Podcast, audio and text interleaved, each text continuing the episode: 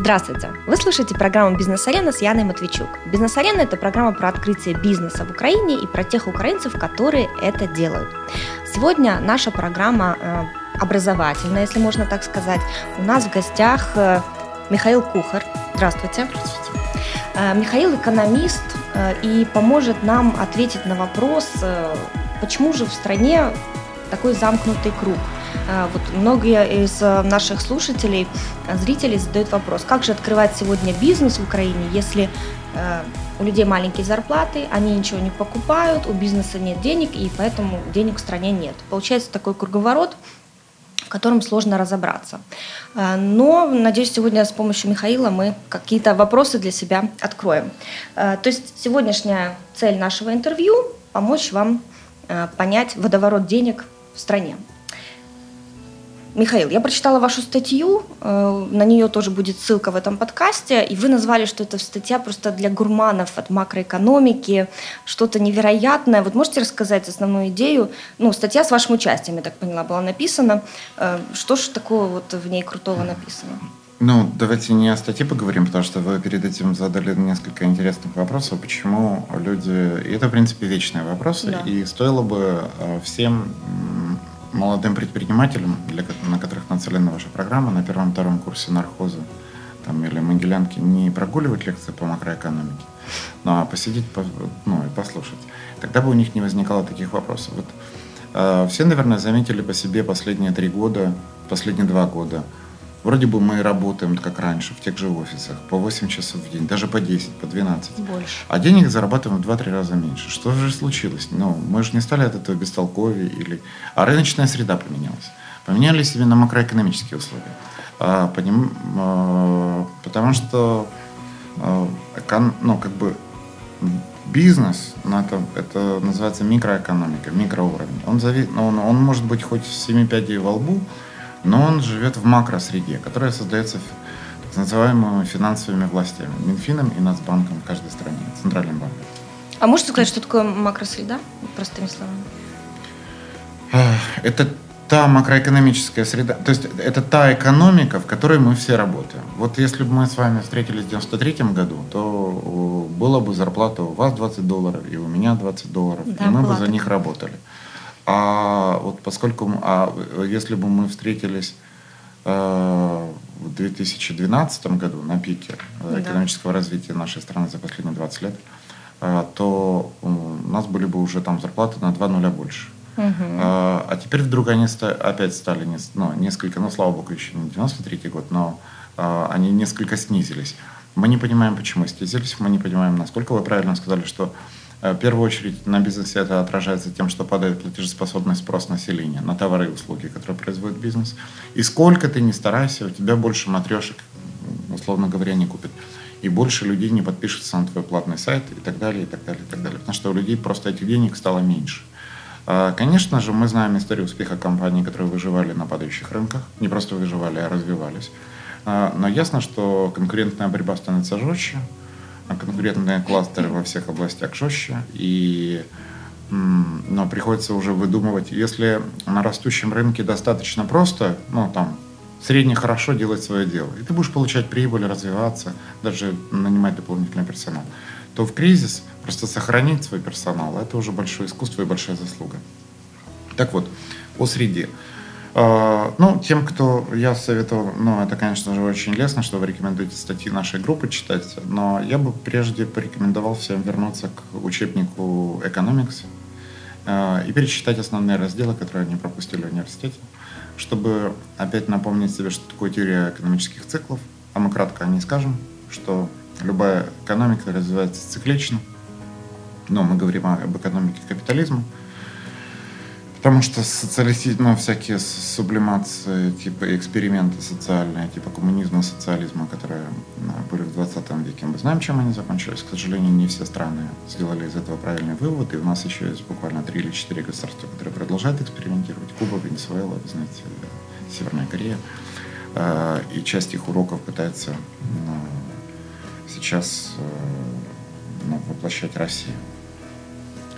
А, но если мы говорим о так называемом цивилизованном мире, то там экономика циклична. задача Центрального банка и задача финансовых властей, в которые часто входит Минфин, казначейство, в зависимости от устройства законодательного, это смягчить экономический спад. Есть инструментарии, они прекрасно расписаны. А, вот, например, чуть забегая вперед, но по вопросам вашего интервью, скажу, что такого глубокого спада, а, практически двухкратного спада долларового ВВП нашей страны, который произошел, его не должно было произойти. А, потому что мировая экономическая история последних там 30-40 лет знает очень мало примеров, когда даже в послевоенных странах а мы, наверное, нас уже можно отнести к послевоенной стране, потому что у нас случилась революция, затем вооруженная внешняя интервенция. А, к счастью, больше года уже существует мир. Ну, мы знаем, что на границе там по-прежнему неспокойно, но в экономическом смысле, ну, это мир. У нас э, э нет всеобщего воинского призыва, это не оттягивает нашу рабочую силу. Э, и у нас э, не действует конфискация, как в военное время частной собственности и не действуют мобилизационные технологии, по которым работают экономики воюющих стран. Вот они могут находиться в депрессии, но пока не кончится война. А у нас пост, поствоенная экономика по э, классификации. И э, я вернусь к предыдущей мысли, что в мировой экономической истории последних ну, половины э, последних 30-40 лет она знает очень мало примеров, чтобы центральный банк с Минфином не могли вывести, а, ну, не могли бы остановить падение даже в поствоюющей стране. Я приведу свежие примеры, например, а, Ливия после Каддафи. Там экономический рост возобновился через полгода. Ну, был страшный спад, пока угу. шла гражданская война. Но за полгода они навели порядок, стабилизировали инфляцию, обменный курс, стабилизировали бюджетную систему и э, продолжает развиваться.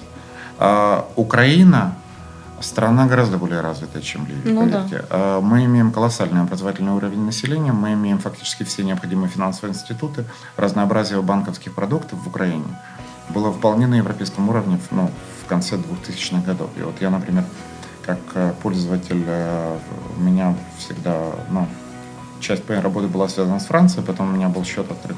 Я всегда, у меня с 2000 года была карточка французского банка и украинского. Угу. Так вот я на своем примере утверждаю, что смс-банкинг в Украине появился раньше, чем во Франции. Э, и э, веб-банкинг в Украине появился раньше, чем у основных французских банков. Ну, э, а то, что те услуги, которые сейчас оказывают приваты, развивают, да. то я вам хочу сказать, что ну, не во всех странах Прибалтики и Скандинавии они даже вообще в принципе есть в перечне. Да, это правда. А, то есть народ у нас такой инновационный, очень прогрессивный, и совершенно мы не, ну, на мой взгляд, украинцы относятся как раз к тому типу нации, которые вообще не понимают, если они живут хуже, чем в Америке. Вот, допустим, где-нибудь в Албании люди как бы живут лучше, ну, и они ну, там лучше, чем в Хорватии. И их устраивает. Их спокойно, им спокойно, Нет, ну, да. даже лучше, чем в Хорватии получить. Ну, да, посмотрите, мы достигли успеха. Нет, а мы же не остановимся. Вот и мы, и русские такие точно. Мы не остановимся, пока не построим здесь Америку. Вот мы хотим, чтобы тут у нас был Уолл-стрит, а тут у нас была французская ривьера в Крыму. И вот ниже, ниже не согласны. Хотим только вот этих высоких Ну, по, ну поэтому вот эти может... безумные автомобили, да, которые ездят да, по да. улицам, которые никому не по карману. Ну, ну в первую очередь их владельцам. Да. да, но мы, ну, мы хотим, хотим. это же, поэтому мы mm-hmm. готовы пахать 20 часов в сутки, да, там, да, по 12 да. и так далее. И вдруг иногда происходят такие события внешние, которые макроэкономически на это влияют так, что ну, все наши силы идут прахом. А, ну, это я правда. макроэкономист, да? я, ну, а, ну, не моя, ну, не моя да, тема давать прикладные советы, что кому делать с бизнесом ну, угу. в кризис. А, я только лишь хочу сказать, что следует перечитать, ну, учебник по макроэкономике старый университетский. Я даже не буду советовать конкретно. Я, например, люблю экономику Джеффри Сакса. Но mm-hmm. если кто-то любит МакКоннелла и Бри, он может перечитать его или кто по какому участвует. Там везде написано правда, и они основные показания совпадают. А, когда начинается рецессия, а, когда мы видим, что политика или военные события депрессивно влияют на экономику, то не следует а, планировать э, создание и развитие компании с широкой филиальной сетью, нацеленной на увеличение сбыта товаров народного потребления. Не стоит, что, да? Да, ну буквально не стоит. То есть вы даже все сделаете правильно. У вас будет абсолютно правильная рекламная кампания у вас будет, ну... Так почему, ну, вот почему не стоит, интересно? Просто у нас есть примеры, кто развивает э, сеть дешевых товаров и действительно строит сеть магазинов по Украине, и вроде бы даже успешно. Я им аплодирую, но так. вообще-то это исключение, это подтверждающее единицы, правило. Да.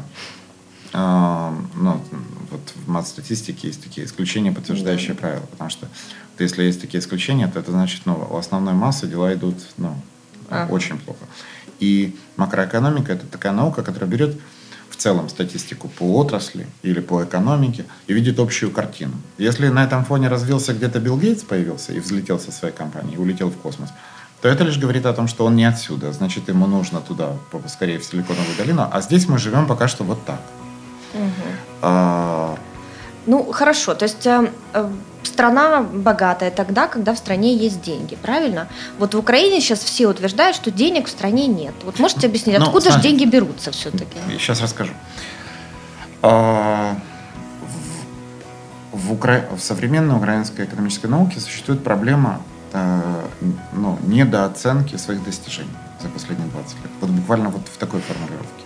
Потому что э, если вы, как и я, читали последние 20 лет публицистику экономическую, ну, экономические СМИ, то неважно, откроете вы журнал «Бизнес» в год кризиса или в год роста, там от первого до последнего заголовка будет написано, что все плохо. Все ужасно, налоговая зажимает гайки, да. никому не дают дышать, развиваться. Но ну, это такое общее место.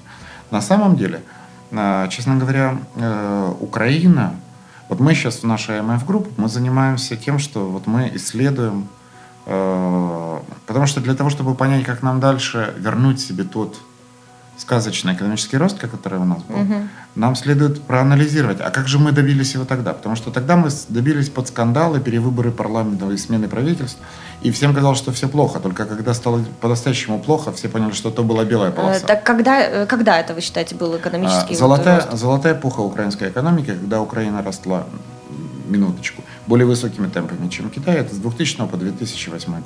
Угу. А, за это время наш долларовый ВВП э, вырос два с половиной раза, что немыслимо за 8 лет.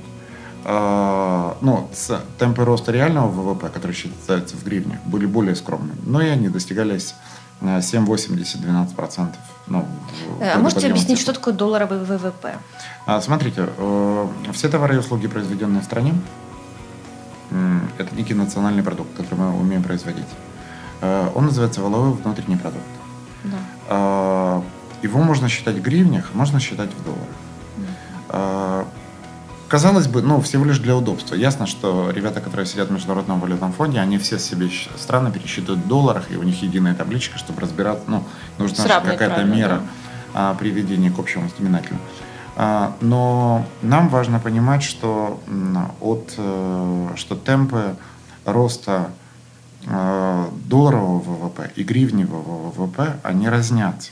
Потому что вот у нас не раз была ситуация, когда, э, вот, например, беря нашу золотую эпоху, как мы ее называем, с 2000 по 2008 год, э, я вам напомню, что с 2000 по 2008 год обменный курс в Украине не менялся. Он составлял 5 гривен за доллар. Да. 4,95, 5,3, да, но, в, но в среднем он составлял время, 5 гривен.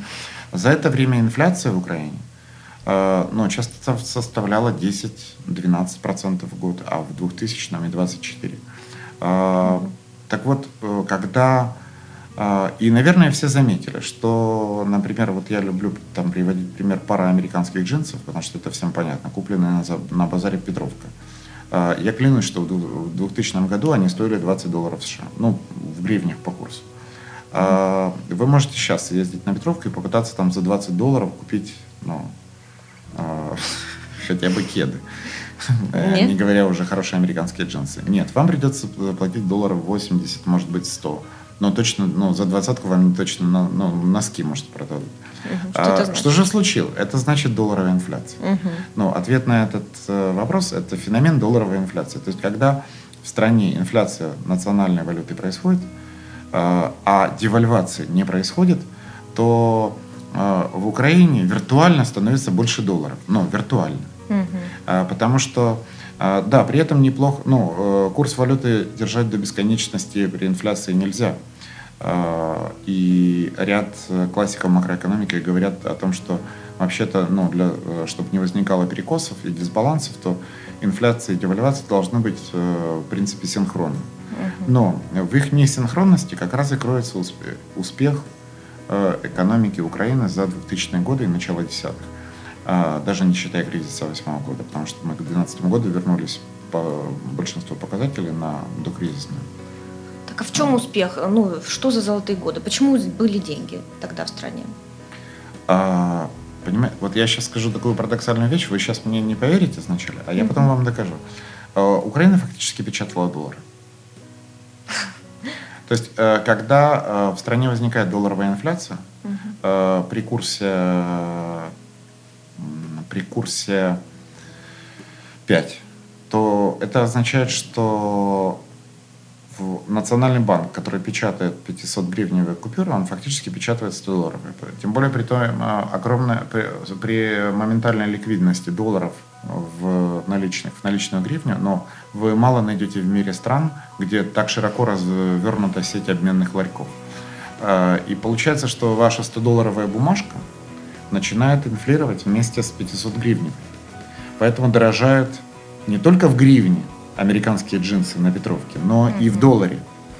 И мы смотрим, а что же там с долларовой, что, долларовой инфляцией, вы говорите? Какая инфляция в США? Мы поднимаем сайт статистики, смотрим инфляцию, инфляция в Штатах 3% в год, 1%, 1,3%. Ну, то есть вы ну, да, понимаете, есть... Э, Штаты это страна с, со времен Кеннеди с традиционно очень низкой инфляцией, потому что они знают, что низкая инфляция нужна для того, чтобы держать низкие процентные ставки, а процентные ставки нужны для того, чтобы давать доступные кредиты по, по низкие ставки, и это стимулирует экономический рост. Поэтому они играются с разными инструментами. Они э, вот недавно доллар против евро за три года мягко опустили на 20%, да, да, девальвировав, да. стимулировав свой экспорт. Но они не играются с раскручиванием розничной инфляции. Они прошли это еще во времена Вьетнамской войны в 60-х, и больше этот инструмент не используют, потому что он горе приносит экономике больше, чем Инфляция. Пользы. То есть, получается, в Штатах нет инфляции доллара, а в Украине есть. Это совершенно верно. А что за И не только парадокс? в Украине. Ну, наверное, в странах есть... СНГ, видимо, да? Нет, а во всех развивающихся странах, которые используют этот инструмент. Один из самых ярких примеров – Китай.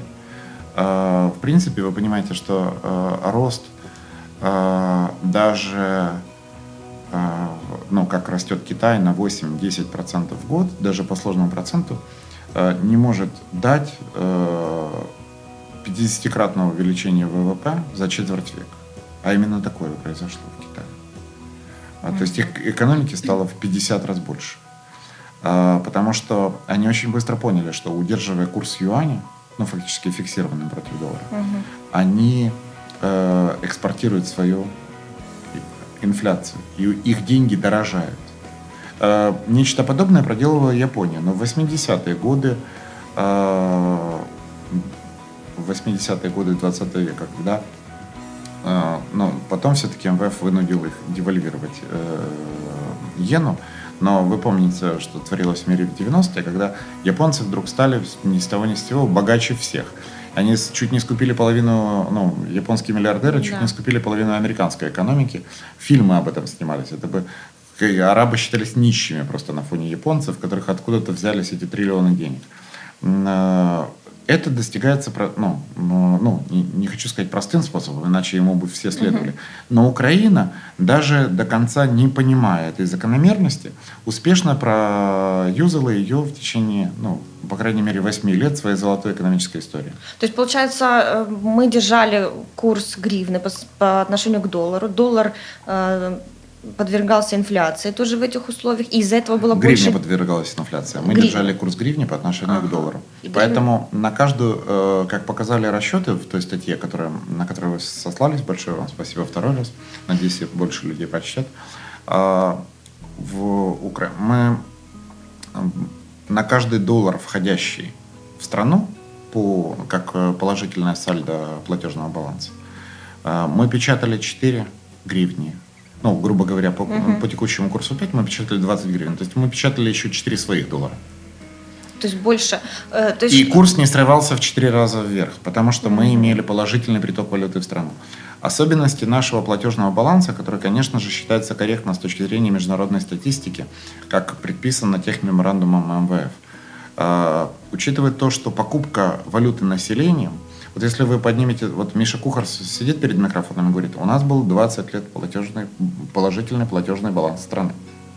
А вы откроете Минстат, а там одни минуса. Ну, ну, какой-то год минус 10, какой-то минус полтора. Ну, а вообще за всю новейшую экономическую историю было только три года с платеж, ну, положительного платежного баланса нашей страны. А что такое положительный платежный баланс страны? Количество валюты входящей и выходящей из страны. Он состоит из торгового баланса, то есть сальдо экспорта и импорта, э, и сальдо капитальных операций и инвестиций. То есть к нам приходило больше денег, чем уходило? Да, каждый год. Каждый, каждый год. год. Были да. годы исключения. Это 2008 год. Угу. И это 2014 и 2015. Э, перед этим больше денег уходило в 98-м. Все остальные годы страна пополнялась валютой. А, так иначе откуда, бы, откуда уже население, иначе откуда, по-вашему, население взялось порядка 100 миллиардов долларов наличных сбережений? Сейчас. Но сейчас эта цифра упала до 80. Но вообще-то 100 миллиардов откуда-то должно было сюда приплыть. То есть Потому это что, ну, на вот поскольку я же говорил, что мы занимались экономической историей, вот для того, чтобы уже окончательно объяснить угу. феномен долларовой инфляции, я приведу еще один пример. Сейчас уже есть эти открытые данные по данным эм, КГБ УССР. На момент распада СССР и образования Украинской независимой страны в 1991 году, в августе месяце, на, по данным КГБ СССР, на руках у населения Украины находилось примерно 50 миллионов долларов наличных. 50 миллионов долларов? Да. А, как раз хорошо помню это время. Подруга моей мамы, а, тетушка Зина, купила за 2000 долларов тогда трехкомнатную квартиру на Крещатике. Это была ее абсолютно рыночная цена, уверяю вас. То есть представьте себе, тоже количество недвижимости, да. тоже количество машин, а, вот этих вот всех основных фондов. Это товарная масса. А денежная масса – это 50 миллионов. И прошло 20 лет. Денежная масса превратилась в 100 миллиардов. Квартир на Крещатике не стало с тех пор больше. Кстати, тетя Зина успешно продала в 2008 ее за миллион с чем-то долларов. Но, э, но это просто пример, э, как э, вот э, мой любимый учитель Джеффри Сакс на своей первой, ну, всегда начинает первую лекцию по монетарной политике примером с э, двое людей сидят на льдине. А у одного кейс с миллионов долларов, ну, их никогда не спасут, их унесло куда-то на северный... Ну, они оба умрут, это понятно, они ведь сидят на льдине в Северном Ледовитом океане. Но у одного из них есть кейс, в нем миллион долларов, а у другого две банки пива. Вопрос студентам. А сколько в данном замкнутом рыночном пространстве с, с существующей денежной массой, обслуживающей это замкнутое экономическое пространство, стоит, составляет рыночная стоимость одной банки пива? Ну, от полумиллиона до миллиона долларов, это понятно. Второе, наверное, он захочет выпить сам. Вот это точно так же, как и пример с квартирами объясняет, что э, мы не стали работать лучше. Вы знаете, мы э, точно стали богаче, потому что все-таки средняя зарплата в долларах у нас в 91 году была 10, а в, э, сейчас, ну, в 13 выросла официальная, подчеркну, э, до 430 долларов – и теперь упала до 180, ну, с девальвацией. Все-таки, ну, мы стали богаче за эти 25 лет независимости. Да. Но э, денег у нас, но мы бы не стали так, ну, за это время, знаете, что произошло, например, с производительностью труда в основных отраслях экономики? Она упала на 17%. Ну, да. По классической теории Карла Маркса мы должны были бы вот на эти 17% и победнее. Ну, потому что э, деньги, труд, ну, деньги. Соответственно, а, да. Но за счет того, что нас накачали долларами извини, мы стали богаче. Мы, например, стали богаче, ну, чем жители Узбекистана которые трудятся не меньше нас, поверьте, и тоже довольно образованные люди. Э, то есть в золотые годы с 2000 по 2008 э, шли инвестиции в Украину, можно так сказать, да? да? Инвестиции шли в Украину все 20 последние 20 лет, начиная с 96 года, с небольшими периодами, на кри... ну, перерывами на кризис 98-99. Тогда был отток капитала чистый. А с 2008 э, четвертый квартал и первое полугодие девятого. Потом возобновился приток. А, и, ну, конечно, 14-15 годы после революции и начала вооруженной интервенции. Ну, то есть э, тогда было денег больше в стране все-таки или за счет монетарной политики, или за счет инвестиций? Ну, теперь смотрите. Э, страна, ну, сама того не подозревая, проводила одну из самых мудрых монетарных политик, ну, которая возможна. Вот uh у нас э, любят, э, ну, ладно еще коммунисты, но когда я слышу молодых предпринимателей, которые критикуют МВФ, то я бы на их месте помолчал бы.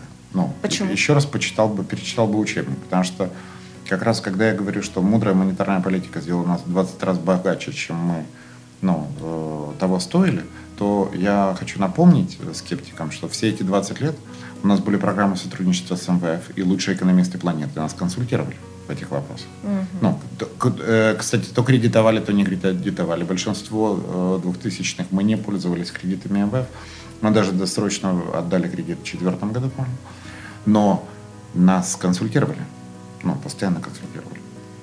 А, поэтому я, конечно же, не отношу ну, все вот эти вот успешные а, закономерности на... Я их не списываю на высокий интеллект руководителей Национального банка в этих годы, а скорее на роль международных консультантов. Угу. Хорошо, а как вот сейчас вы оцениваете экономическую ситуацию? Смотрите, Сколько денег вообще вот в стране может быть сейчас? Мы не точно не в 91 году. И у нас нет такой катастрофы, что рабочий на заводе зарабатывает 10 долларов в месяц, а килограмм колбасы стоит полтора. А, и вся его зарплата это 5 килограмм докторской колбасы. Я это буквально помню в своей, ну, я уже был, ну, мне было 18 лет, я жил в 91 году в зрелом возрасте.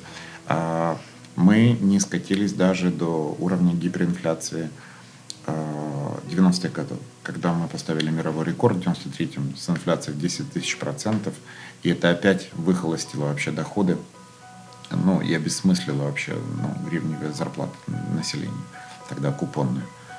А, пришлось проводить потом денежную реформу в 96-м и менять по страшному курсу, знаете, 100 тысяч к одному. А, мы страна, которая уверенно шла вверх и которая э, имела все шансы стать лидером э, роста в Восточной Европе, ну, на своем локальном, в своем локальном регионе. Мы страна с колоссальным образовательным уровнем населения, я еще раз подчеркиваю.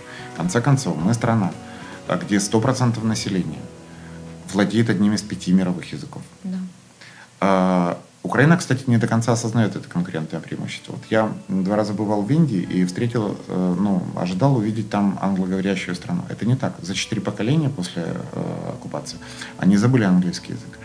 Едва ли 2% населения даже в сервисе разговаривают свободно на английском они потеряли это, хотя это было их естественное конкурентное преимущество. Им была вся литература науч, ну, да, научная да, и заканчивая MBA открыта на английском языке. Они взяли это и просто ну, из, из лени растеряли. Я, кстати, боюсь, чтобы Украина не потеряла так русский язык. Ну, надеюсь, этого не произойдет. А, хотя я, за, конечно же, за протекционистские мира, меры в книгоиздании, чтобы развивался украинский. Но мы не должны терять ну, того, что язык, у нас уже да, есть. Зачем терять, да. А Россия тратит в год 2 миллиарда долларов только на переводы научной литературы и переиздание книг, которые точно никогда не купят изда... наши издательства, не купят на них права, и у нас просто нет такой армии переводчиков, чтобы с испанского, немецкого, на английского, французского все это ну, перевести. Да. Вот я э, сам учился, ну, у меня диплом Executive MBA. Э, я учился в хорошей бизнес-школе украинской. А в какой, кстати? В МИМе. Mm-hmm. И э, в курс MBA входит 200 учебников. Угадайте, сколько из них на сегодняшний день переведены на украинский язык? Сколько? Три. На момент моего обучения три, сейчас говорят еще, ну, четыре. То есть представьте себе, если бы мы были, например, Албанией.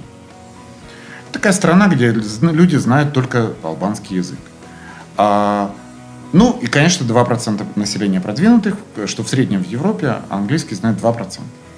И вот и 2% албанцев продвинутых. Так вот только из этих двух албанцев, 2% им пришлось бы искать и медиков, и предпринимателей, и ученых, и всех остальных, потому что остальные 98, прежде чем изучить любую из этих наук, долго ждали бы, пока государственный бюджет Албании выделит деньги на перевод каких-то книг, чтобы что-то почитать. Потому что MBA они бы учили по код, вот Котлер основы маркетинга, наверное, перевели бы. Ну и на этом mm-hmm. вот предпринимательское образование в Албании ну, закончилось бы. Украина, повторюсь, не такая. Наших преподавателей университета приглашают читать универ... европейские университеты, ну, технические дисциплины. Но наш КПИ входит в сотню лучших технических вузов планеты, а я думаю, что, может быть, даже в 20 просто баллы не досчитывают. А, Поэтому у нас, да, у нас шансы. экономика, которая немножко, ну так, упала на одно колено. Она не легла и не распласталась. У нас по-прежнему на руках у населения мы ну, затрудняемся в более точных подсчетах, находится от 65 до 80 миллиардов долларов США наличными. Это э, клиенты ваших предпринимателей. Это люди, которые сейчас не тратят, не инвестируют, затянули пояса, их доходы снизились. Ну, вот в моей семье снизились доходы. Ну, в ну, всех, э, ну, вообще-то, я думаю, и снизились. Я хочу сказать, что я более осторожен в политике затрат своих личных. То есть мы меньше отдыхаем. Ну, уже не четыре раза в году, уже раз в год хватит. Ну, угу. съездили на море нормально. Да, все а, затягивают и, пояса. А, поэтому, но я, ну, как бы те люди, которые имели сбережения, они их имеют до сих пор. У нас за это время мы построили, ну, мы за 25 лет успели довольно немало. Мы построили великолепную страну. Знаете, а вот как бы коммунисты и некоторые прорусские силы, они любят юзать такую мифологему, она происхождением из Москвы, что да что там это Украинская республика, они на старой советской промышленности свой ВВП строят, да, да известная да, мысль. Конечно, да? Ничего они такая. не создали, вот это вот они дотопчут то, что есть, вот и, ну, и на этом все закончится. На самом деле, э, я вам хочу сказать, что вот, ну, я люблю в ответ приводить один пример. Стройиндустрия. Я хочу сказать, что 25 лет назад в Украине не было не то, что ни единого стеклопластикового окна. Да.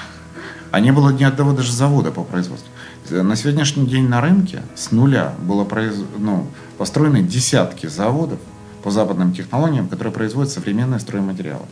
У нас с советского времени только кирпич остался. И то там, по-моему, рецептура улучшила. Ну, как бы, ну, и печи реконструированы. А, то есть все, от штукатурки в этом офисе, вот этих типов штукатурок, этих ДСП, их не существовало в Советском Союзе. Это все совершенно новая современная индустрия, строительная 21 века. А, металлочерепица, да никто не знал, что это такое. Ну, то есть, а это все уже не просто производится в Украине. В Украине существует переизбыток мощностей по производству новых современных стройматериалов. Ну, про IT я молчу. А, Украина, в принципе, э, ну, кто не знал, экспортирует только официально на сумму свыше 2 миллиардов долларов программ, программные продукты. Только за рубеж. официально. А, ну, мое общение с операторами этого рынка говорит о том, что у них нет надобности засвечивать больше 10-20% своего оборота. Это то, что они возвращают в виде выручки в страну, а, потому что им нужно людям, программистам, физически платить зарплату. А так они могут реальные объемы экспорта не показывать. Я хочу сказать, что в 1991 году ну, в строке платежного баланса страны э, экспорт программного обеспечения стоял ноль, ну, естественно. А, компьютеров не было, не то что да. это.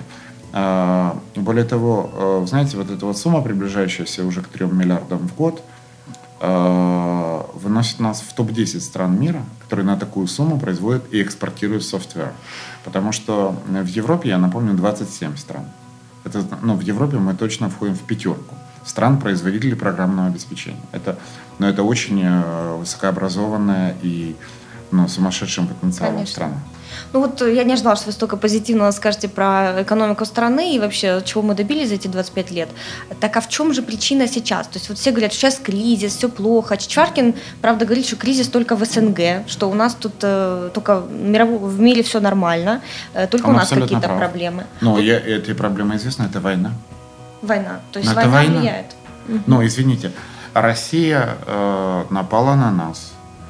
Э, мы имеем, ну, слава богу, замороженный, но это всего но это не прекращенно, это замороженный воен, военный конфликт, который покрывает территорию страны, где проживает на 11% нашего населения, где производится 20% нашего ВВП, где производится 24% нашего экспорта. Ну, это такой, знаете, ну, э, кусок экономики очень немаленький. И, честно говоря, это же не значит, что, ну ладно, там отрезали границу, стало, на, ну, стало у нас ВВП минус 20. Нет, ничего подобного. Это э, такой каскад экономических последствий, как при распаде СССР э, когда все заводы были в единую технологическую цепочку, Украина, Узбекистан, Казахстан, Россия вот так вот связаны. И когда эти связи разорвались, ввиду крушения платежной системы и инфляции, и разделения валют, то э, ну, шок затянулся на 10 лет. То есть, ну, то, последние связи, ну, если они были нужны, некоторые оказались, что они не нужны вовсе, но последние связи были восстановлены только уже в 99-2000 году. А, а до этого это был крах. Ну, то есть, если вы не допоставите в автомобиль 10% запчастей, у вас не получится 90% автомобиля, у вас получится 0 автомобиля, потому что ну, у вас вообще еще из завода этот автомобиль станет. Ну и так далее. А, извините, экономика Донбасса была одна из самых продвинутых, одна из самых капитализированных, одна из самых реконструированных. Но у нас даже не осталось стекольных заводов теперь в стране, ну, потому что единственный в Луганске. Угу. Черт с ним, с этим, который патроны там выпускает. Я увидел в новостях, но потеряли. У нас вроде бы патронов на складах много, но стекла теперь нет. Ну и так, ну, и так далее. А нет стекла, нет домов, строительная отрасль. И э, с импортным стеклом квадратные метры в Киеве будут стоить совершенно других денег. А, что, ну, что, э, что можно тут сказать из позитивного? На самом деле э, кризис абсолютно, ну, кризис, но даже в этих тяжелых условиях э, та глубина падения, которая у нас произошла, я полностью списываю на неумелое управление макроэкономикой ну, нового правительства. Правительство у нас не менялось, оно два года одно. Я очень надеюсь, что оно сейчас изменится, потому что, несмотря на то, что там очень много светлых прогрессивных личностей, это не, ну, э, знаете, даже правительство реформаторов надо менять, когда они не справляются. Потому что повторюсь, э, мировая история последних 20 лет знает немало военных конфликтов и крушений экономических систем ввиду военных конфликтов. И очень мало примеров, где бы правительство не смогло с такой ситуацией справиться э, буквально за полгода год. Мы второй год ну, летим вниз. В никуда. И ну, мне это не нравится, потому что ну, даже мне видны ну, те методы и способы, ну, которых, ну, те ошибки, которых можно было бы избежать. Ну, смотрите, э, вот действительно в правительстве, э, там, может быть, не на главных должностях, но есть очень образованные люди, экономисты есть, и интеллигентные люди, то почему же тогда э, вот это вот госуправление, весь аппарат, который уже два года пытается что-то изменить, ну, действительно ведет нас в никуда? Ну, ну, что так, за парадокс? Я, Образованные я, люди, страна, богатство. Но, я отвечу, можно я просто отвечу по экономическому инструментарию? Да. Вот что произошло, что они должны были сделать, что они не сделали. Да. А, и не, наз... не буду называть фамилии, потому не что надо. я не политолог. Ну да, это и вот точно не, не лю... Я страшно не люблю давать вот этих политических оценок. Я сказал, что ну, премьер должен уйти. Вот давайте, ну, как бы на, ну, э, олицетворяя на нем, ну, э, всю экономическую власть. Хотя, э, как я сказал, финансовая власть состоит из, э, ну, из двух частей. Это всегда центральный банк и всегда Министерство финансов. Э, например, в Украина – это страна с традиционно э, высоким фискальным процентом ВВП. То есть очень большую часть ВВП мы изымаем из экономики в виде налогов и перераспределяем. Дальше чиновники сидят вот здесь в кабине через дорогу и перераспределяют их через бюджет. Что дать на пенсии, что на ремонт дорог, а что и на державную підтримку програми рослинництва, ну, то есть на розпіл. Uh-huh. Ну, тому що рослини треба підтримувати. І там ще тваринництво треба підтримувати. Е, правда, і е, кролиководство. Я, э, ну, у меня в селах есть много родственников, друзей, знакомых. Я пытался э, найти владельца кроликов, которому платят государственные дотации. Э, гривни 17 копеек, как это записано в бюджете. Ну, на каждого кролика у нас выделяется, чтобы стимулировать их выращивание. Мне никого не удалось встретить. Но э, миллиарды, проходящие вот так вот сквозняком через бюджет ну, на поддержку кроли, ну, кролиководства и рослинноводства, я встречаю каждый год, читая закон о бюджете. Э, поэтому, а за счет чего это? Это за счет того, что с вас, с меня, с вашего коллеги взяли налоги, а потом ну, устроили вот это кролиководство.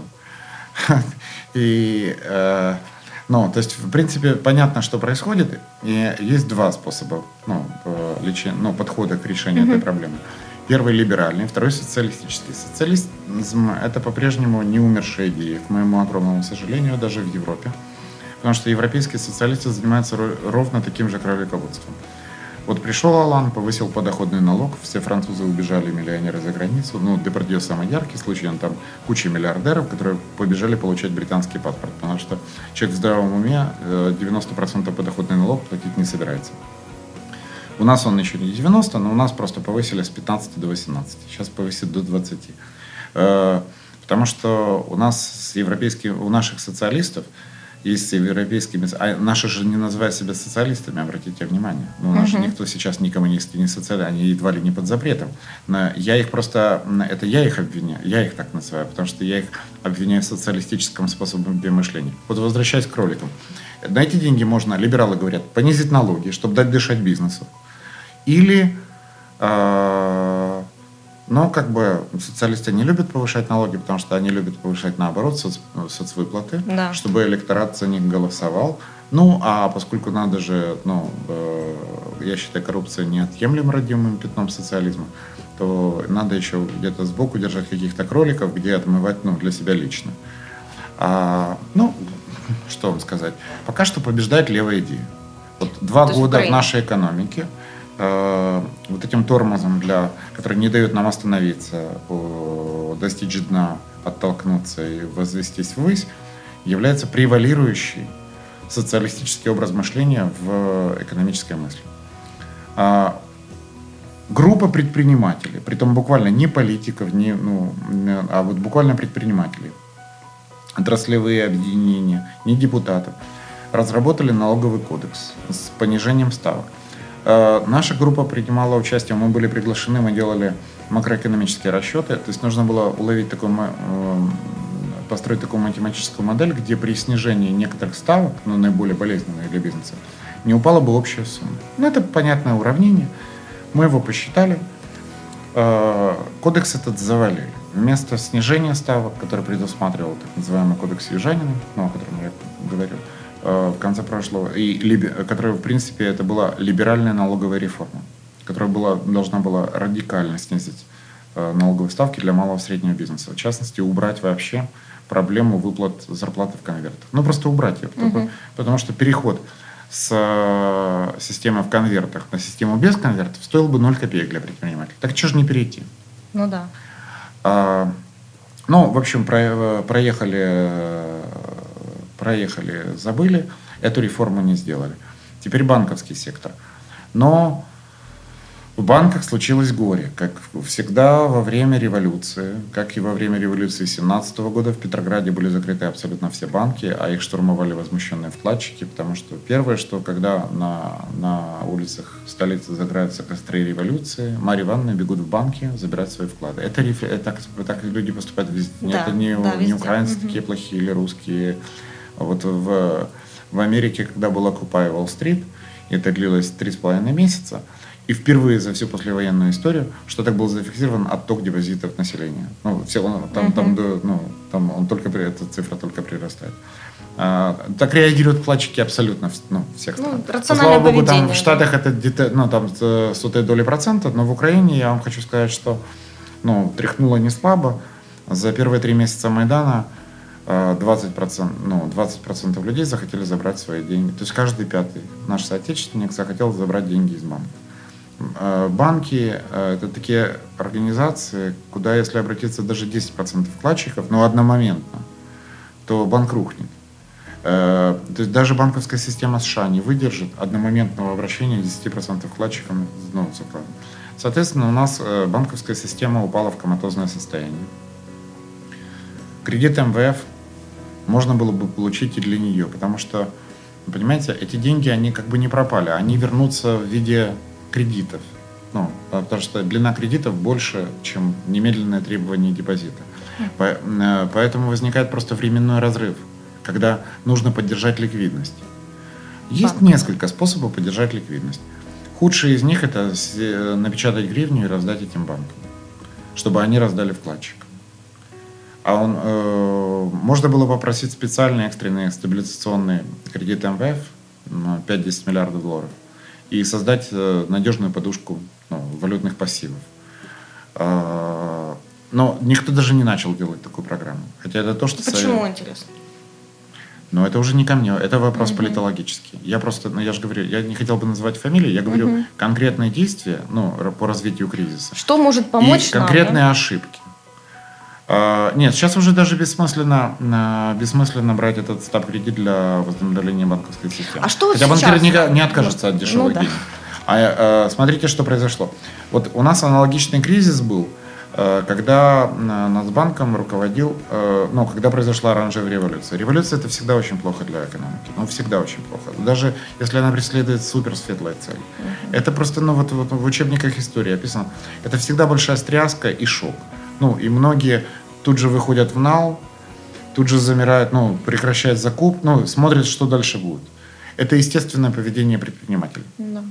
А, если, если эта э, ситуация продолжает ухудшаться, то тогда просто ну, рабочий увольняется, деньги выводятся за рубеж, а завод пускай стоит. Или мол, или что у кого есть. А, в, у нас во время оранжевой революции была ровно такая же ситуация. Только Нацбанком руководил Арсений Яценюк, который ввел две меры. Первое.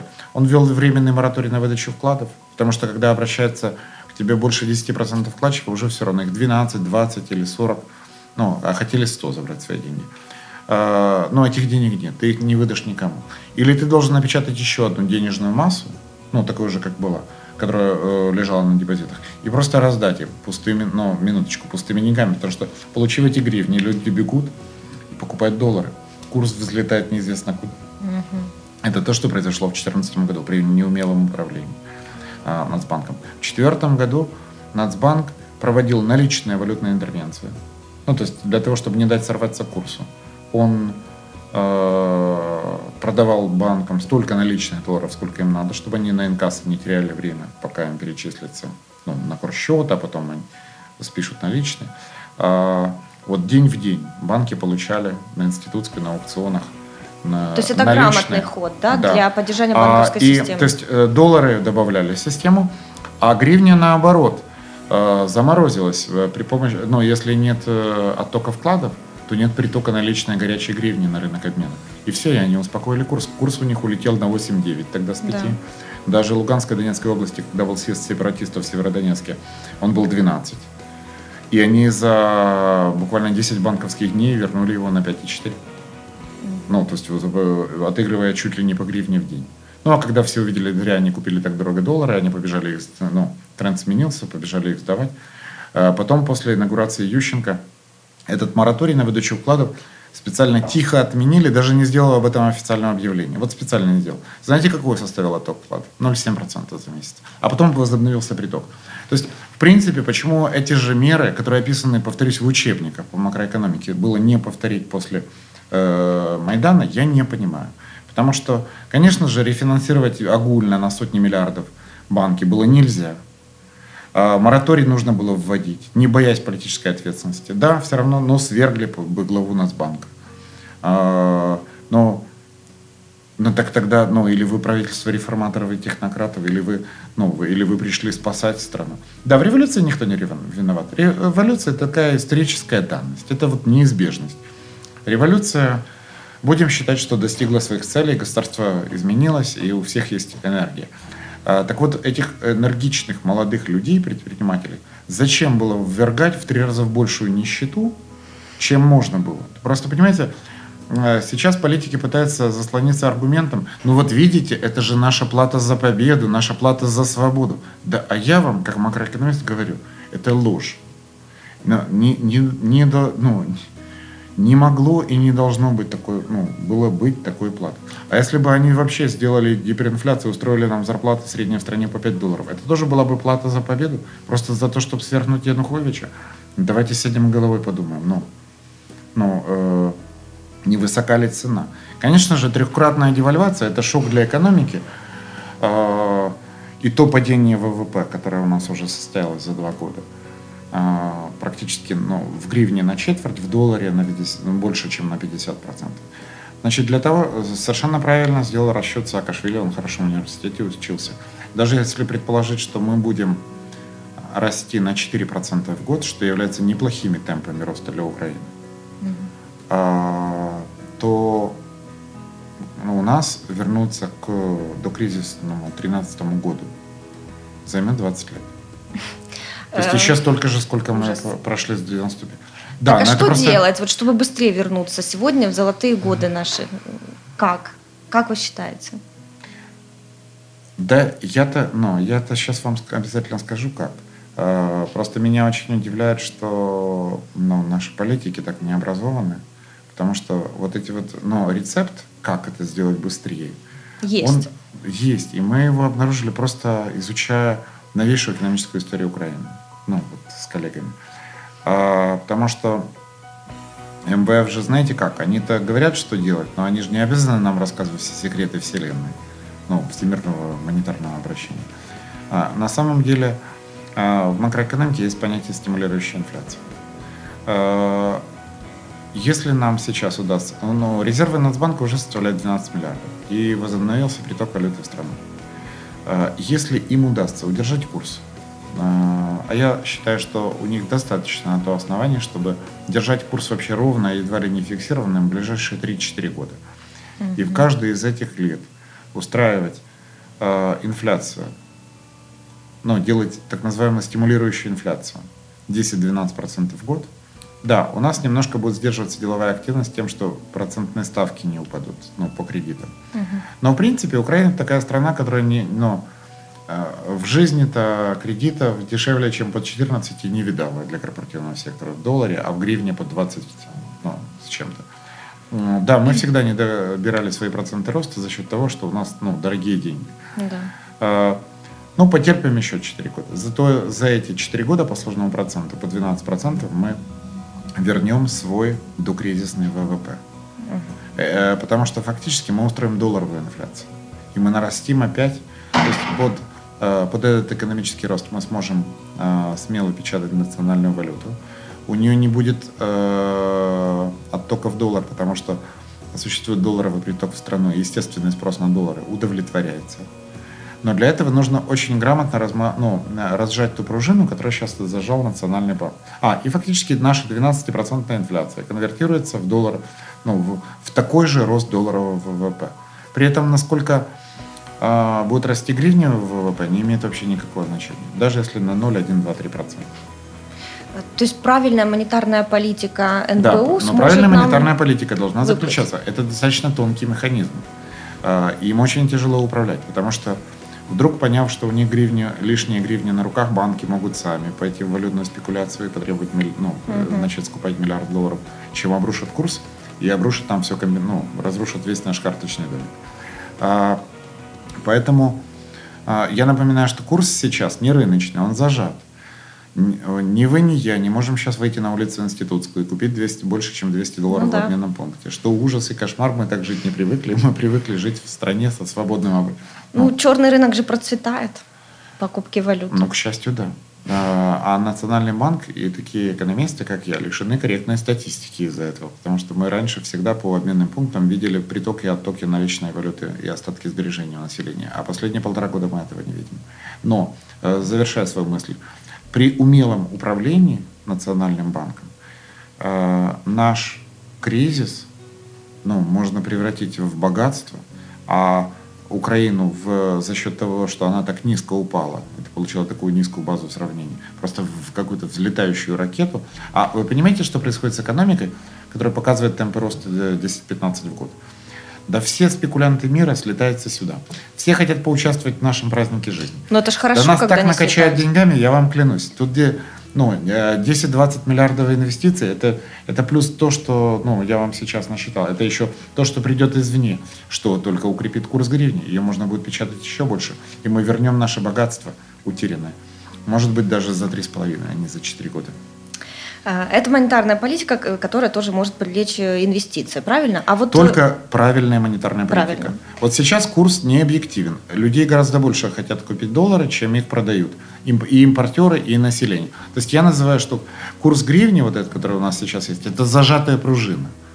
Ее нужно корректно разжать, ну, чтобы она не сорвалась на туда угу. ввысь.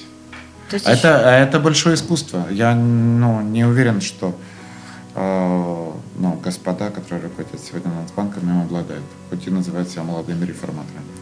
Э, есть еще, кроме монетарной политики, налоговая. Вот в Украине э, сегодня такая сложная да, система с налогами, потому что э, мы там последнее, предпредпоследнее место в мире по высоте налогов занимаем. Есть такое Но мнение... это некорректно. Я знаю, о каком табличке вы говорите, это некорректные подсчеты. Ну, это буквально Но налоги не высокие все равно в стране. Да, налоги высокие. Вот э, МВФ говорит, что снижать налоги в, в принципе нельзя. Вот есть даже такое, я читала мнение либеральное, что наоборот э, штаты, э, у них нет НДС, да, в каких-то э, штатах американских, и из-за этого у них Почему? очень бурно есть, идет... немножко по-другому называется. Да, немножко по-другому называется, по-другому, но все равно у них меньше налогов, и они быстрее развиваются. И вот якобы МВФ не хочет, чтобы все страны отменяли НДС и понижали налоги, технологий, чтобы Штаты были самыми развитыми э, Господи, ну вот от вас я не ожидал ну, услышать этих штампов антиамериканской да, пропаганды. Во-первых, Штаты не руководят э, налоговой системой в мире. Так. Э, валютная система еще руководят, и можно увидеть прием. Но какими должны быть налоги? Но точно это нельзя сделать через инструмент МВФ. МВФ это кредитор. Угу. А, когда вы э, кредитуете страну, то вы следите за тем, чтобы у нее радикально не упали доходы. Бюджет – это доходы государства. А, то есть ясно, что 5% своей зарплаты по кредиту вы можете платить легко, а 50% уже трудно. Правда? Да. Поэтому они следят, чтобы эта пропорция не росла. Угу. А, но при этом желательно, чтобы росла зарплата. Поэтому, потому что тогда, если в общем, ну, понимаете, в общей массе, да. она остается таким, ну, эти выплаты остаются незначительными, и возврату их кредита ничего не угрожает. Это начало и конец их мотивации. Но э, утверждает, это штамп русской пропаганды, что Штаты желают вообще зла кому-либо в мире. Угу. Штатам нужен богатый мир – растущие экономики вокруг себя, потому что тогда они будут еще богаче, еще быстрее расти, потому что их вот эти вот все кризисы, которые они своими деньгами вынуждены залечивать, вот точно в бюджете США, США не было предусмотрено этих миллиардов на помощь Украине, в том числе грантов, ну, из-за да. нашей революции. Вот точно лучше бы они потратили их на свою Obama Care, у них есть куда тратить деньги. Нет, они вот вынуждены постоянно везде ходить по, миру, если быть не мировым полицейским, то выполнять вот эту вот социальную функцию. Оно им надо. А их еще обвиняют, что они хотят вреда, ну, кому-то. Угу. Да господи, развейтесь вы все до Сингапура. Посмотрите, с кем они, ну, с кем они дружат. Они никого не подавляют. Ну, то есть, а, все устроено не так. Никто никому не желает вреда. Все враги только сами себе. У наша проблема – это наша некомпетентность. Да. А, а не злые советы извне. Потому что я, честно говоря, а, ну, встречал отдельные спорные советы отдельных советников МВФ, с которыми я бы сам просто как экономист поспорил. Но не факт, что я был бы оказался прав в этом споре. Но я не, не за все годы не встречал ничего, что напоминало бы ну, такую ну, злокозненную позицию ну, штатов. Но давайте разберем на налоговом примере. Угу. Я считаю, вредными советы в налоговой сфере, которые нам дает Европейский Союз.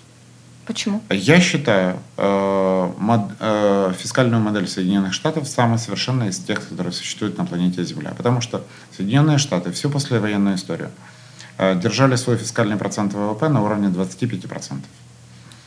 Э, Евросоюз это такое объединение, и, и только за последние два президентских срока они увеличили до 29. Ну вот, при Обаме. Что означает, что 75 центов с каждого заработанного доллара украинский, американский предприниматель вкладывал в создание новых рабочих мест, в инвестиции, в повышение оплаты труда и так, и так, далее, и так далее, и так далее. Извините. А Европейский Союз на сегодняшний день, ну, на Евростате они пишут меньше, но есть исследования э, в Кеннета Рогова и Джеффри Сакса, о том, что реальный фискальный процент ВВП э, зоны Евро-27 составляет 52%. Это означает, что предпринимателю в Европе из его заработанных денег остается только 48 центов. А остальные чиновники, ну, еврочиновники перераспределяют, как они любят, социалисты любят все перераспределять через свой госплан, через бюджет. Угу. А, Украина 25 лет назад могла выбирать из всех существующих моделей в мире – ну, и ясно, что в зоне евро, я вам напомню, эверы, ну, средневзвешенный экономический рост э, начиная с 2000 года, за последние 16 лет составляет 1,1%. Штаты в годы экономического подъема растут легко на 5%. Но в Европе вообще ни одна экономика ни разу не росла на 5% за последние 15 лет, что мы сможем вспомнить. А, а часто и падает. Штаты в годы спада умеют держать на нуле или на минус одном проценте рост. Ну, спад это больше не бывает. И в годы роста спокойно себе на 4-5% выше растут. То есть а, чем а, я могу приводить другие экономические модели, там, допустим, арабский мир, а, азиатские тигры, где средне, по некоторым странам, где фискальный процент ВВП составляет 17%, а они, и они показывают цифры роста 10, 12, 14, которые недостижимы при 50% налогообложении. Поэтому Украина выбрала, ну, скажем так,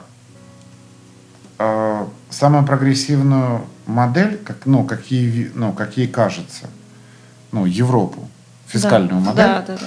для своих реформ.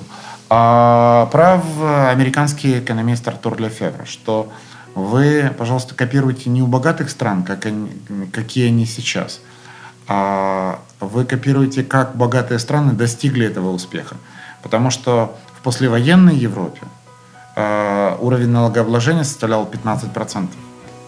А, и вот сейчас э, многие любят приводить пример страны там, скандинавского социализма. А, я вам хочу сказать, что, ну, на мой взгляд, это один из ужаснейших антипримеров в мире, а, который закончится обязательно неизбежной экономической катастрофой, как закончилась Греция. То есть Скандинавия будет следующей, если она не откажется от своих... Потому что в Швеции, в отличие от Франции, уже давно существует.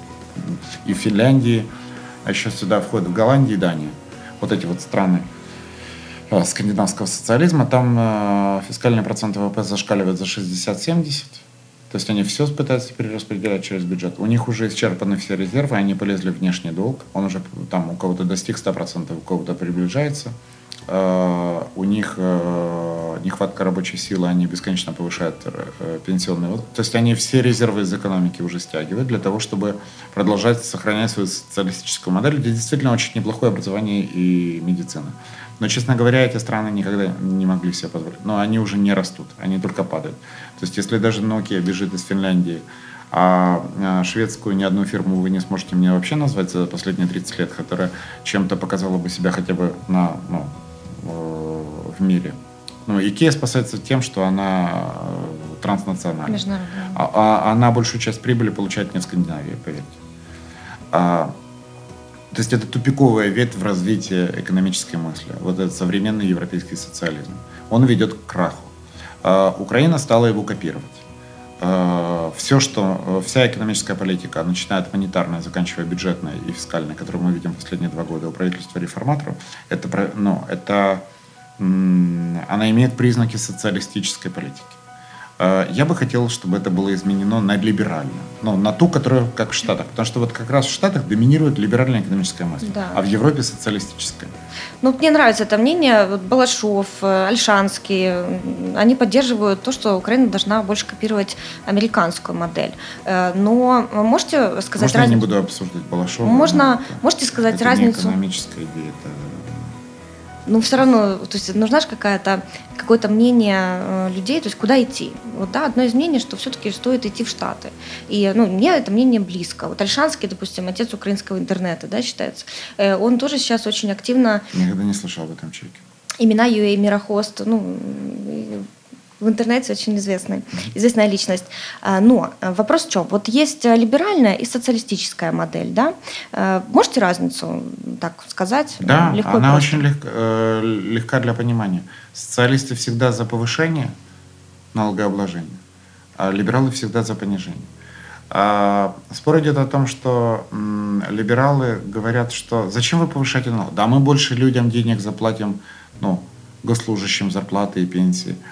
Они говорят, а давайте так, вот оставьте 70 центов, как в Штатах, в эконом... ну, э, денег тем, кто э, их заработал, и они ими лучше распоряжаться. Да. И мы вам клянемся, они повысят зарплату быстрее, чем вы повысите из бюджета, просто конкурируя друг с другом за персонал, за рабочую силу.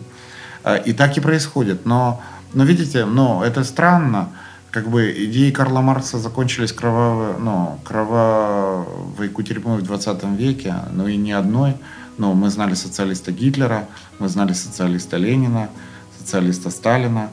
А, э, это все, э, между прочим, если мы посмотрим на экономическую политику Гитлера, он был чистый социализм, ну, чистый социалист. И это, ну, с элементами частной, ну, это государственной собственности, но смотрите, к чему приводит... Так вот, бойня идет только за фискальный процент ВВП. Притом там зазоры уже небольшие. Украина молодая страна, мы можем на 10% его повысить, понизить. Э, во Франции уже рубка идет за полпроцента на каждых выборах. Левая против правого. Те говорят, мы на полтора процента Не, очень много, давайте на пол. Ой, у них уже зазора нет, уже у них набраны эти социальные правильно? обязательства. У нас сейчас была такая очищающее объединение населения, ну, буквально, ну, очищающее, потому что, вот, например, до кризиса у нас средняя пенсия в стране составляла 150 долларов. И это было, извините, ну, скажу кощунственную вещь, очень много. А, Украина не могла себе позволить таких пенсий, потому что составляла 20% ее ВВП. Пенсионный фонд в Украине составлял 20% ВВП. Ну, это много. А, но я вам скажу так, э, если э, ну, есть страница Мирового банка, где страны ранжированы по размеру пенсионных выплат по этому. Украина занимала первое место, а на втором месте с 11%. Угу. Нет, извините. А, дальше шла Швейцария 14, Швеция где-то рядом, там 13,5. Ну, э, в среднем в зоне евро это 11, угу. а в Украине 20. Ну, то есть мы э, вот, вот эта череда социалистических правительств, которые у нас до этого были, вот популистов, вот этих вот, которые... У нас же других, у нас же экономическая политика ни на одних выборах не обсуждалась. У нас обсуждался один вопрос. Мы повысим пенсии. Ну вот они их и наповышались. В итоге мы хотим снизить подоходный налог, а его некуда снижать, потому что у нас уже ну, пенсии. На самом деле мы были не бедной страной, не богатой, но мы точно были страной, которая может себе позволить пенсии в 75 долларов. Но в 150 мы не, просто не могли себе этого позволить. А, вот теперь, когда пенсии стали 50, ну, мы опять получили ну, эту возможность маневра. Вот теперь мы сможем повышать пенсии только так, как наша экономика будет расти, а не опережающими темпами, как это было при Януковиче, например. А почему в Украине сейчас, э, ну вообще все время так популярны социалистические больше идеи? Почему вот э, за Лешка все голосуют? Почему любят популизм? Что? Огромный парадокс для меня, потому что э, все не любят слово социализм, а задашь два-три контрольных вопроса любому политику, и перед тобой чистый социалист. Меня это ну, очень беспокоит. Особенно меня беспокоит социалистические настроения среди молодежи. Вот, например, э, спросите у молодежи, э, любят ли они олигархов? И вы сразу уже узнаете. Ну, Нет, ну, все будут кричать. Да. А знаете, кто в Штатах так отвечает? Кто? Социалистическое крыло демократической партии. А все остальные любят. И есть за что. Они строят огромные корпорации, где платят высочайшие зарплаты, э, платят высочайшие в экономике налоги, в итоге превращаются в Google, General Electric. Ими гордится вся страна. Да. Э, Штаты – это страна, которая гордится своими олигархами. Украина, которая их ненавидит. Ну, от, от студента до депутата. Почему так? Ну, это тоже отличие либералов от э, социалистов. Ну, вот, вот так вот воспитали.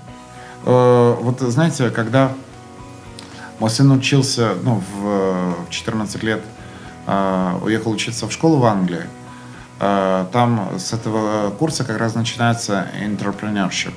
То есть э, детям, препод... детям в школе преподают предпринимательство. Uh-huh. И он, я помню, как сейчас, вот он позвонил мне после первого урока, был в абсолютнейшем восторге. Он говорит, «А, знаешь, папа, тут совершенно по-другому преподают это дело. И, а где он еще раз учится? В, он учился в графстве Кент в Великобритании. А, и, а до этого в Киевской в нормальной школе. В обычной. Да.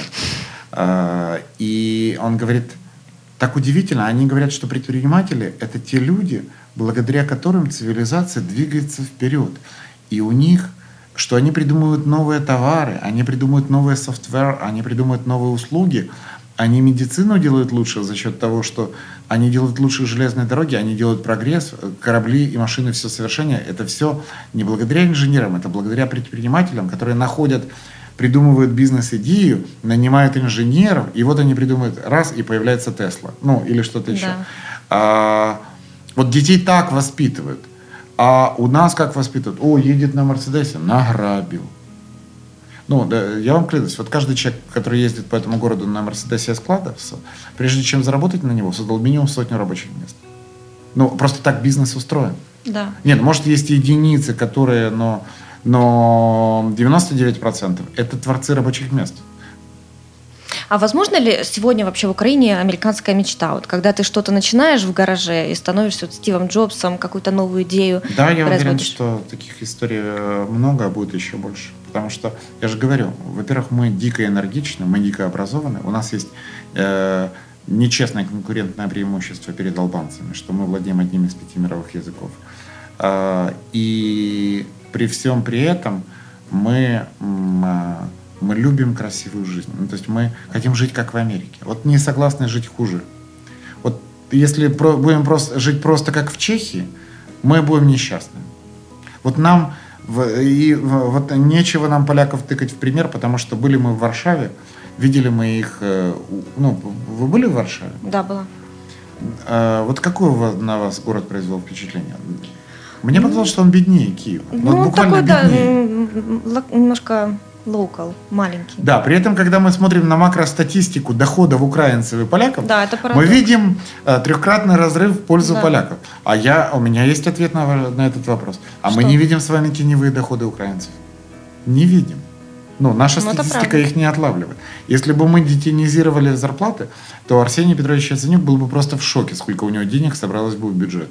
Но он просто был бы, ну, он был бы в шоке.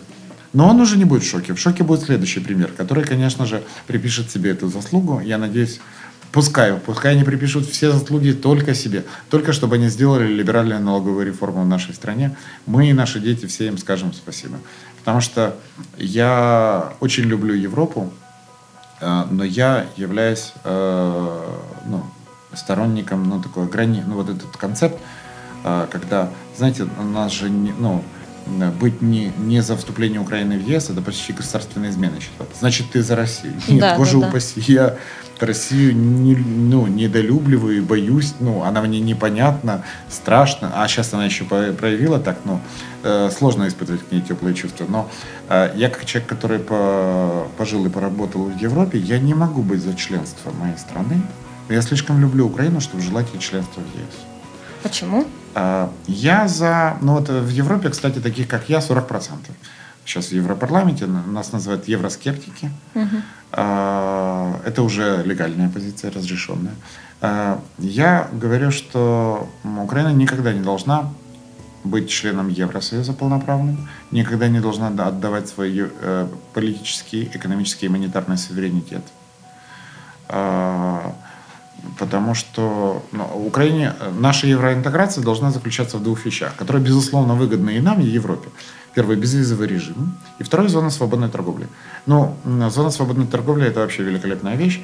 Ни одна из развивающихся стран не отказалась бы от зоны свободной торговли со странами золотого миллиарда. Мы получили почти даром ну, эту зону. С а, торговли с Евросоюзом, да, да, у нас она существует уже два года. Ну, ради чего же революция происходила? Мы получили зону свободной торговли со странами золотого миллиарда. Жизнь уже удалась, уже можно просто, ну, расслабиться. Еще бы не делать очевидных глупых ошибок в нацбан, ну, в монетарной политике и вот, ну, как-то унять военный конфликт. И можно просто расслабиться. И, ну, и даже если мы сами не научимся ничего производить, китайцы, воспользовавшись тем, что у нас есть такая зона, сами наладят тут какие-то производства, и только чтобы можно это было толкать в ЕС. Вот а, ну... это перспектива ближайших 5-6 лет. Это сумасшедший промышленный аутсорсинг, создание новых предприятий здесь. Только нужна макростабильность. Ну, вот угу. макростабильность. Даже деньги не нужны. Не нужны инвестиции. Сами приедут, сами все построят. Вот эти телевизоры плазменные, ну, будут собираться в Виннице. Ну, смотрите, многие, еще такое, пару вопросов у меня буквально осталось. Вот один из вопросов, что э, многие люди, наоборот, считают, что это плохо, когда все приедут сюда, в Украине, будут открывать свои заводы, ну, грубо говоря, захватят страну. А что же мы страну. сами не открываем? Ну а что же мы сами не открываем? Я такой, такие истории слышу, по, ну, я как либерал, я этого не понимаю. А чем мы отличаемся от ним, от их? Ну, цветом кожи. Ну, мы договоримся сейчас до цвета кожи. Ну да, то и что разреза в этом глаз. плохого, да. Это кто, ну, кто сказал? Ну, что мне, то есть, э, извините, то есть парень из Казахстана не может приехать э, в мой город и создать здесь 20 рабочих мест? Это кто такой сказал? Это, это чей концепт? Ну, Иосифа это, Виссарионовича? Да, да социалистический. Или, или Российского общества памяти? Да. Или крайних форм национализма, ну, которые существуют в любой стране, с факельными шествиями и геть чужин. Ну, то есть, извините, я экономический либерал, я не... Ну, я люблю свою страну таку, вот такой вот, свободной, открытой, плюралистичной. Я не... Я, как когда-то мы спорили с друзьями на Фейсбуке, я сказал, что если, не дай бог, моя страна в результате всех этих ужасных революционных и военных событий превратится в страну моноидеологии, как Россия превратилась в страну моноидеологии, то я уеду из страны, даже если эта моноидеология будет идеально совпадать с моим собственным мировоззрением. Потому что я как-то так вот воспитан на западных все-таки ценностях, я хочу жить в стране с несогласными, с людьми с противоположным, вот даже с Ляшко. Вот пускай будет Ляшко, популист, пускай будет Балашов, который но пример сущего невежества в экономике. Пускай он будет, он имеет право на свой голос. Потому что без этого не будет слышен мой голос. Если кто-то вдруг ну, получит право решать, чей голос правильный. Только... Это позиция либералиста, правильно? Вот вы так неправильно суффиксацию Нет? сделали, почти оскорбительно. Нет, это, э, э, это позиция либеральной школы в политике и в экономике. Э, Михаил, стоит ли сегодня вообще в Украине заниматься бизнесом? Если да, то каким? Как вы считаете?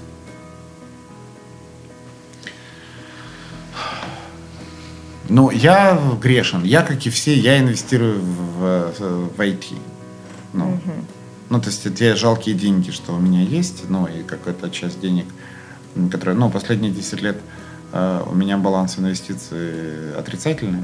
Ну, то есть, то есть те проекты, в которые я вкладывал, они приносили, к сожалению, убытки вместо прибыли. Но я продолжаю этим упорно заниматься, как и многие, ну, даже слишком многие. Здравомыслящие. А, да, сейчас этих а, ангелов-инвесторов, знаете, полкиева. Да, ну, потому что уже деньги некуда девать, э, недвижимость падает, до доллар, но в банк положить нельзя. Э, поэтому все какие-то маленькие проекты инвестируют, я тоже. Я надеюсь на их успех. Тем самым я понимаю, что я создаю какое-то количество, ну, хоть, хоть какое-то количество рабочих мест, да. А, Михаил, знаете ли вы каких-то украинских предпринимателей? Если да, то кто это? Я знаю всех, кого я хотел узнать. Моя профессия такая, что у меня она открывает возможность общения с кем угодно. Ну, много вообще в Украине бизнесменов, предпринимателей, которые сами создали бизнес с нуля. Да, только такие и есть. Потому что я знал несколько бизнесов, созданных бывшими прокурорами в западноукраинских областях. Как правило, это были придорожные рестораны и гостиницы. Так они стоят недозаполненные на 70% и приносят операционный убыток своим хозяевам, ну, бизнесменам, бывшим чиновникам, прокурорам. В принципе, вот как глупо заработали деньги на взятках, так же глупо их и заинвестировали. Но моя страна получила несколько э, шикарных гостей, там все шикарно так сделано, uh-huh. знаете. Э, ну, пускай, ну, так инфраструктурную единицу создали. Хотя, если человек не, ну, рожденный ползать, летать не может. Э, можете дать три совета молодым э, ребятам, студентам, предпринимателям, кто хочет открывать бизнес сегодня в Украине? Что делать, может быть, на не что могу, обратить внимание? Не вправе. Такие советы должны давать люди, которые сами достигли успеха, построили свои большие компании. Я никакой большой компании в жизни не построил. Поэтому пускай читают правильные книги и ориентируются на советы правильных людей. Миша Кухару сказать им нечего. Я только следите за индексом инфляции. Ну, это уже отличный совет. Между прочим, вы их три только что дали. Спасибо вам огромное за ваше время, за то, что помогли нам разобраться в ситуации. Э, ну, мне было очень интересно. Э, в нашей студии, вернее, в гостях бизнес-арены была сегодня Михаила Кухарь, экономиста. Э, спасибо вам большое за внимание. Занимайтесь бизнесом. Заходите на наш сайт busarena.com и следите за новыми выпусками.